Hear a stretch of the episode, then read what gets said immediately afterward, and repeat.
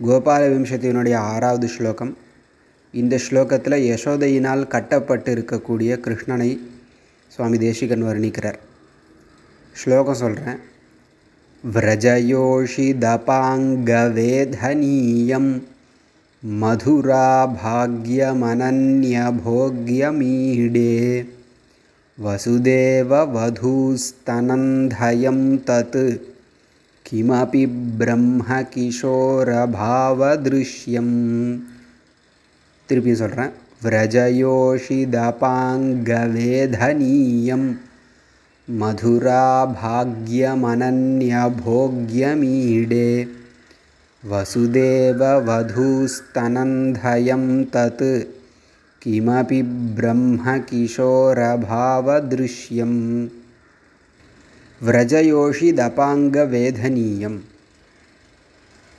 விரஜ அப்படிங்கிற சப்தத்திற்கு இடைச்சேரின்னு அர்த்தம். யோஷித்துனா பெண்கள். அபாங்க அப்படிங்கிற சப்தத்திற்கு கடைக்கண் பார்வைன்னு அர்த்தம். விரஜயோஷித் வேதனீயம் அப்படின்னா இடைய பெண்களுடைய கடைக்கண் பார்வையால் தெரிந்து கொள்ளப்படக்கூடியதாக இருக்குது அப்படின்னு தெரிவிக்கிறார். ஏன் கடைக்கண் பார்வையால் தெரிஞ்சுக்கணும் நேரான பார்வையினால் தெரிஞ்சுக்கக்கூடாதா அப்படின்னா இப்போ யசோதை கண்ணனை வந்து கட்டி போட்டிருக்கா.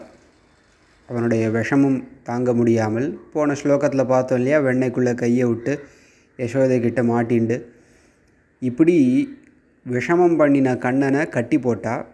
அப்படி கட்டி போட்டிருக்கிறதுனால நேரான பார்வையில் பார்க்குறதுக்கு கொஞ்சம் சங்கோச்சமாக இருக்குது தண்டனை அனுபவிக்கக்கூடிய ஒரு குழந்தைய பார்க்குறதுக்கு கொஞ்சமே கஷ்டமாக இருக்கும் இல்லையா? துரு துருன்னு விளையாடின்னு இருக்கிற குழந்தைய இப்படி கட்டி போட்டிருக்காளே அப்படிங்கிற ஒரு மன வருத்தத்தோடு நேரான பார்வை கொள்ளாது. கடைக்கண் பார்வையால் போயிட்டு வந்துட்டுருக்கிற அந்த பக்கமாக போயிட்டு வந்துட்டுருக்கிற கோபிகாஸ்திரிகள் கண்ணனை கடைக்கண் பார்வைகளால் பார்க்கிறார்கள். அப்போது விரஜயோஷி தபாங்க வேதனீயம். இப்படி கோபிகைகளுடைய கடைக்கண் பார்வைகளால் தெரிந்து கொள்ளப்பட வேண்டியதாக இருக்கிறது எதுன்னா ரெண்டாவது வரியில் பிரம்ம கிஷோர பாவ பிரம்மான்னு வந்திருக்கு. குழந்தை வடிவில் வந்திருக்கக்கூடிய பரபிரம்மஸ்வரூபம் கோபிகைகளோட கடைக்கண் பார்வைகளால் தெரிந்து கொள்ளப்படக்கூடியதாக இருக்குது இப்போ தண்டனை அனுபவிக்கக்கூடிய குழந்தை கண்ணனை சொல்ல ஆரம்பித்தார் இல்லையா? எப்படி இருக்க வேண்டிய குழந்தை இப்படி இங்கே யசோதை கிட்ட தண்டனை அனுபவிக்கிறது அப்படிங்கிறத அடுத்த இதில் தெரிவிக்கிறார். மதுரா பாக்யம். மதுரா ஜனங்களுடைய பாக்கியத்தின் வடிவமாக இல்லை பாக்கியத்தின் பயனாக வந்து சேர்ந்த குழந்தை. அதாவது மதுரையில் தானே ஒருத்தி மகனாய் பிறந்து கண்ணன் ஓரிரவில் ஒருத்தி மகனாக இங்கே யசோதை மைந்தனாக வளர்றார். அப்போ மதுரா ஜனங்களில் தேவகி வசுதேவர்களுக்கு பிறந்த குழந்தை. தேவகி வசுதேவர்கள் ராஜ பரம்பரையை சேர்ந்தவர்கள். அப்போது ராஜகுமாரனாக பிறந்தாலும் இங்கே இடைச்சிறுவனாக இடையர்களுடைய கடைக்கண் பார்வைகளுக்கு விருந்தாக இங்கே வளர்றார் அப்படிங்கிறத தெரிவிக்கிறார். மதுரா பாக்யம் அனன்ய போக்கியம் மதுரா நகரத்து ஜனங்களுடைய பாக்கியங்கிறது ஒன்று அனன்ய போக்கியம் அதாவது அனன்யாகான யோகிகள்னு அர்த்தம். அந்நியத்துனா வேறானதுன்னு அர்த்தம். வேறான எந்த ஒரு சுகங்களையும் அனுபவிக்காத ரிஷிகள் அனன்யாக அதாவது பரம்பொருளை மட்டுமே அனுபவிக்கக்கூடியவர்கள் அப்படிப்பட்ட அனன்யாகா ரிஷிகள் அவர்களால் போக்கியம் அனுபவிக்க தகுந்தவராக ரிஷிகளுக்கு அனுபவிக்க தகுந்தவராக இருக்கக்கூடிய பரபிரம்மஸ்வரூபம். மதுரா நகரத்தினுடைய பாக்கியமாக ரிஷிகளால் அனுபவிக்கக்கூடியதாக இருக்கக்கூடிய பரபிரம்மஸ்வரூபம். மேலும் மேலும் வசுதேவ வதூஸ்தனந்தயம் தத்து வசுதேவா தெரியும் நமக்கு வசுதேவன். அவனுடைய மனைவி வது வசுதேவ வது வதுனா மணப்பெண். திருமணம் முடிந்த கையோடு தானே இங்கே சிறைப்படுத்தினான் கம்சன்.